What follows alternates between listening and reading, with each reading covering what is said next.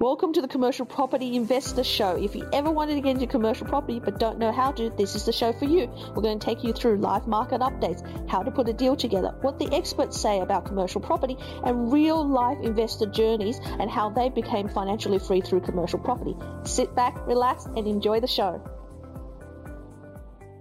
If you're not sure in commercial property whether you should be changing your tenant or keeping your current tenant, then this is a podcast for you because keeping a tenant that is a good tenant adds value to your property, but keeping a bad tenant really stuffs you up from going forward. So, how do you make the distinction if they're a good tenant or a bad tenant? Listen to this podcast and let me walk you through what I would do to keep a good tenant and why and what circumstances I should be getting rid of one tenant to replace it for another. Welcome to another episode of Commercial Property Roadshow. You're here with Helen Tarrant, and today I'm actually going to talk about should you keep an existing tenant or should you be tossing them out? Putting a new tenant in, right?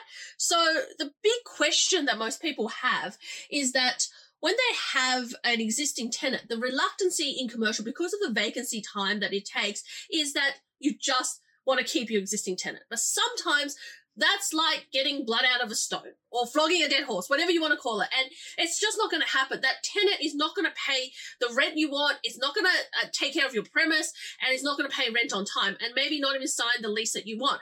And I've seen time and time again that owners who are wanting to make something work in the commercial property try time and time again to get their current existing tenant working rather than replace it with a new tenant. Now, should you replace with a new tenant is the question and how much is that going to cost you? This is a fundamental question and sometimes if you have a tenant that's underperforming and if you have a tenant that's not signing a lease you have a tenant that's not willing to pay market rent or you have a tenant who's simply always late in rent um, always making excuses don't pay their outgoings if you have all of these things then you should definitely get a new tenant.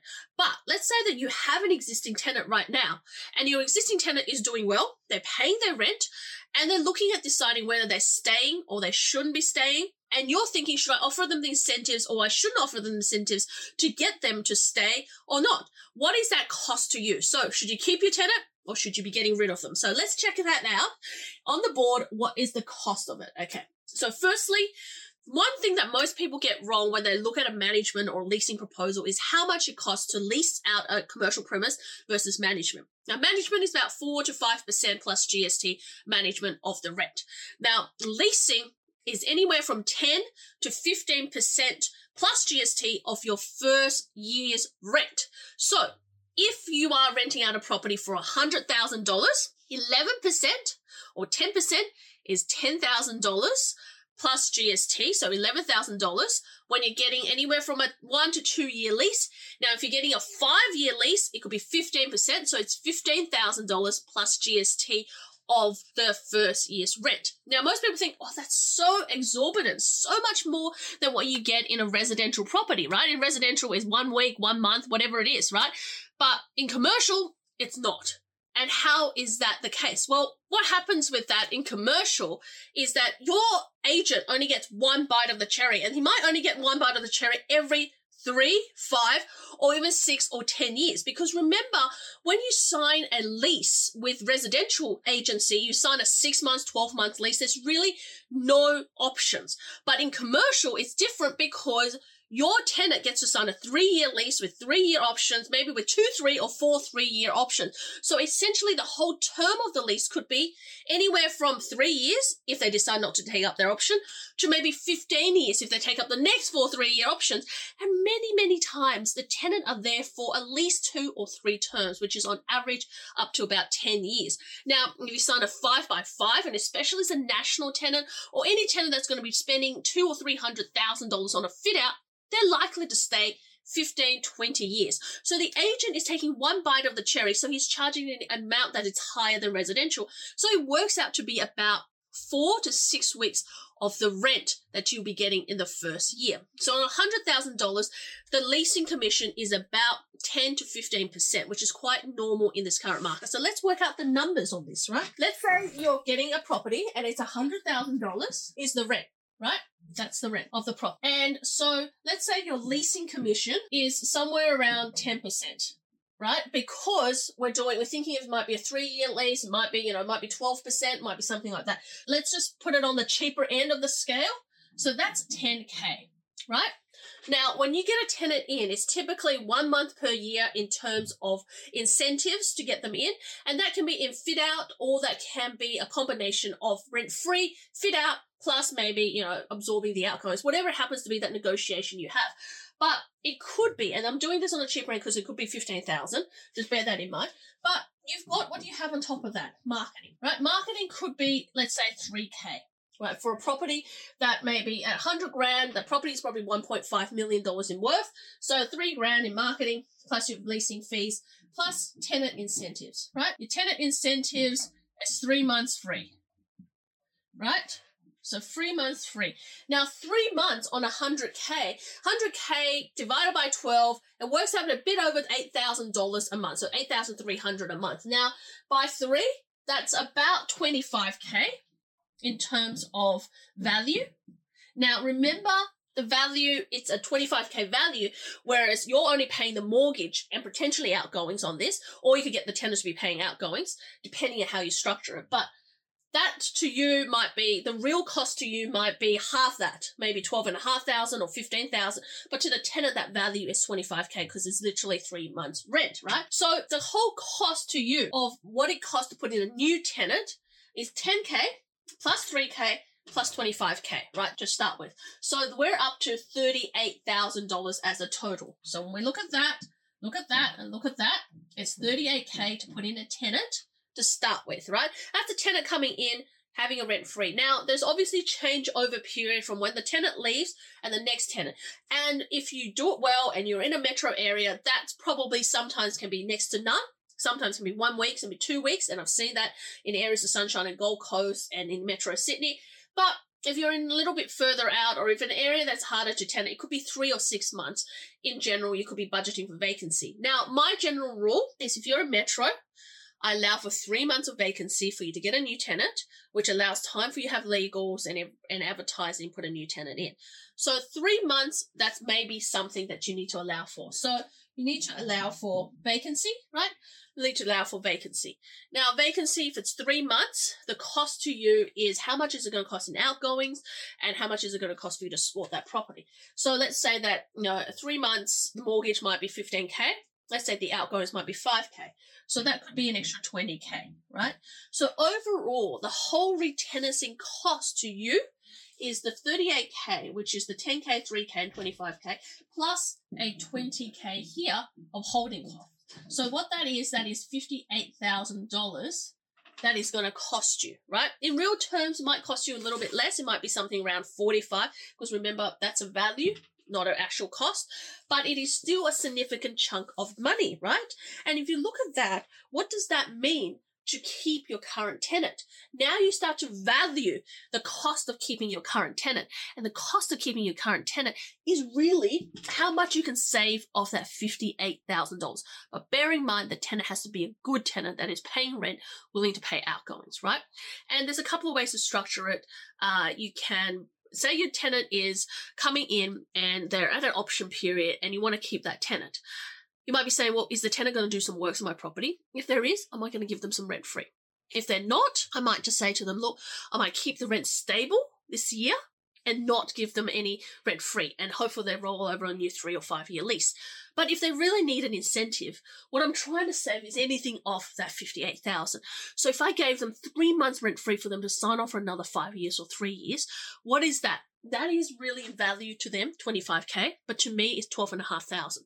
So I've actually saved myself $40,000, right? Now you might give your tenant might go and do some works and that works might be 30, 40, $50,000. They might want to relay out some problem. They might want to recarpet. They might want to put in disabled access.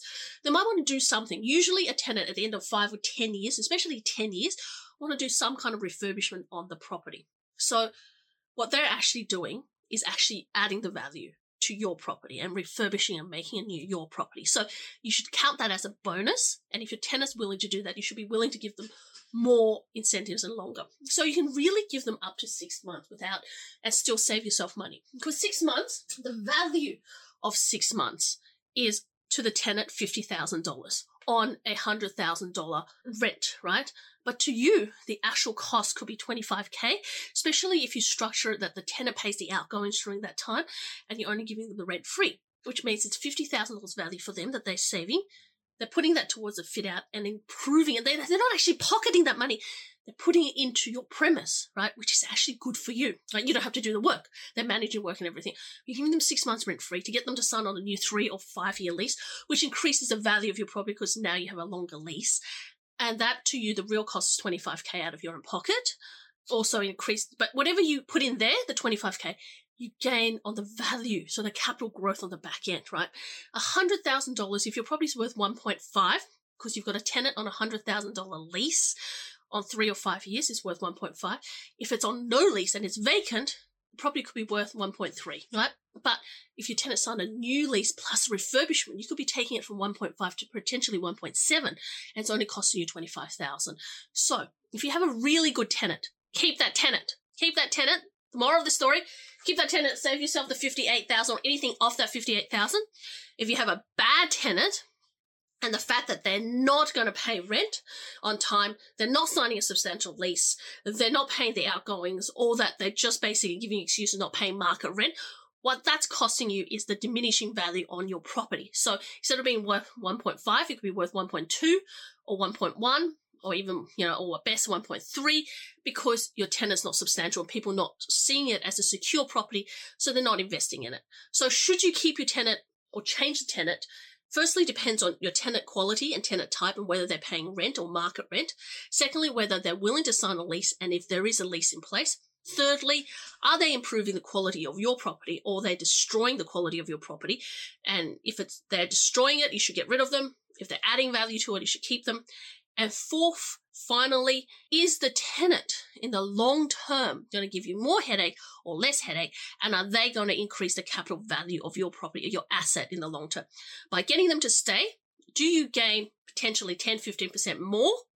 Maybe not immediately, but after rent free period is finished, maybe, you know, in 12 months time, you can gain that 10 or 15%, or they're going to diminish the value by 10 to 15% because of the wrong tenant in the wrong property.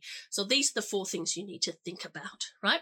But also, the most important thing is you don't have to give your rent freeze or incentives up front.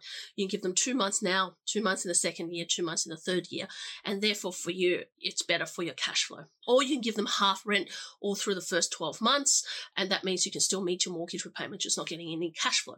Or you can stagger it and go, you know, we're going to give you half rent for the first four months of every year, whichever way you want to do it.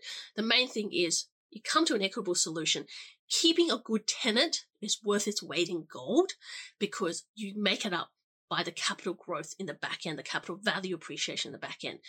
Keeping a bad tenant is destroying your cash flow, your value of your property, and creating headaches for you and destroying your rest of your portfolio mix. So, good or bad tenant, reach out to us, helen at unikorn.com.au. Let us help you build a cash flow rich portfolio. But let me help you through it. If you don't know whether a good or right tenant for your property, reach out to us. Happy to have a chat to you, see what I can do, see what I can help you with. The most important thing is you keep growing with commercial property. Reach that financial freedom so much faster. Click the link, subscribe, and I'll see you in the next video. Bye for now. Hopefully, through this podcast, you've got to see how and what you need to do to keep a current tenant, what's the cost of replacing a tenant, and what you can save in the process. Now, in commercial property, it's not about working hard, it's about working smart. And if you have the right tenant mix, you have the right type of tenant to work with you, or the right of tenant with the right incentive, you could create a lot of wealth on the back end. It's all about thinking on your feet, thinking about and tweaking the original strategies you get from residential so that in commercial you can amplify that in 10 times more. So if you want more information, you want to work with us, click the link below, book in the strategy call, join us, let us help you build a cash flow.